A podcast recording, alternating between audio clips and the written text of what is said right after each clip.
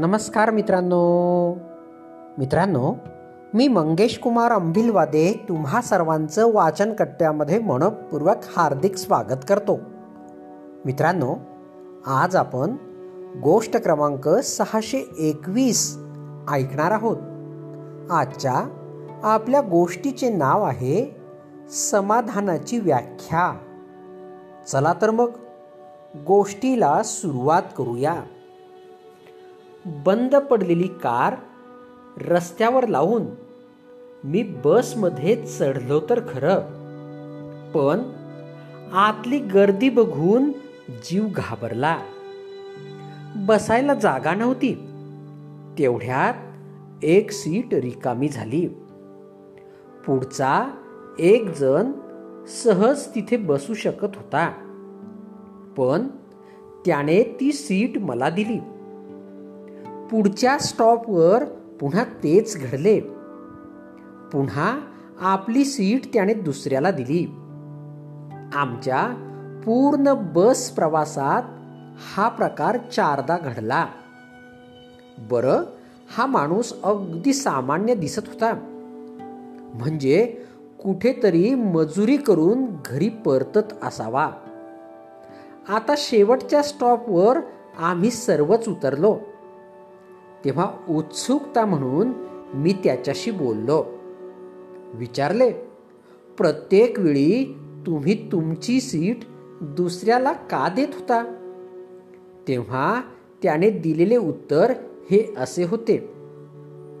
तो म्हणाला, मी शिकलेला नाही हो, अशिक्षित आहे, एके ठिकाणी कमी पैशांवर काम करतो, आणि पण माझ्याजवळ कुणाला द्यायला काहीच नाही, ज्ञान नाही, पैसा नाही, तेव्हा मी हे असं रोजच करतो.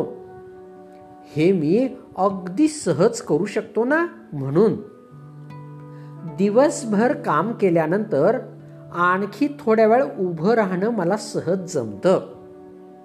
मी तुम्हाला माझी जागा दिली, तुम्ही मला धन्यवाद म्हणालात ना, त्यात मला खूप समाधान मिळाले. मी कुणाच्या तरी कामी आलो ना, त्याचे कुणाला काहीतरी दिल्याचं, असं मी रोज करतो. तो आता माझा नियमच झाला आहे, आणि रोज मी अगदी आनंदाने घरी जातो. उत्तर ऐकून मी थक्कच झालो. त्याचे विचार व समज पाहून याला अशिक्षित म्हणायचे का, काय समजायचे? कुणाकरता काहीतरी करायची त्याची इच्छा, ती पण स्वतःची परिस्थिती अशी असताना. मी कशा रीतीने मदत करू शकतो त्यावर शोधलेला उपाय बघून देवसुद्धा आपल्या या निर्मितीवर खुश असेल. माझ्या सर्वोत्तम कलाकृतीपैकी ही एक कलाकृती, असं अगदी दिमाखात सांगत असेल. त्याने मला खूप गोष्टी शिकवल्या. स्वतःला हुशार, शिक्षित समजणारा मी त्याच्यासमोर खाली मान घालून स्वतःचे परीक्षण करू लागलो.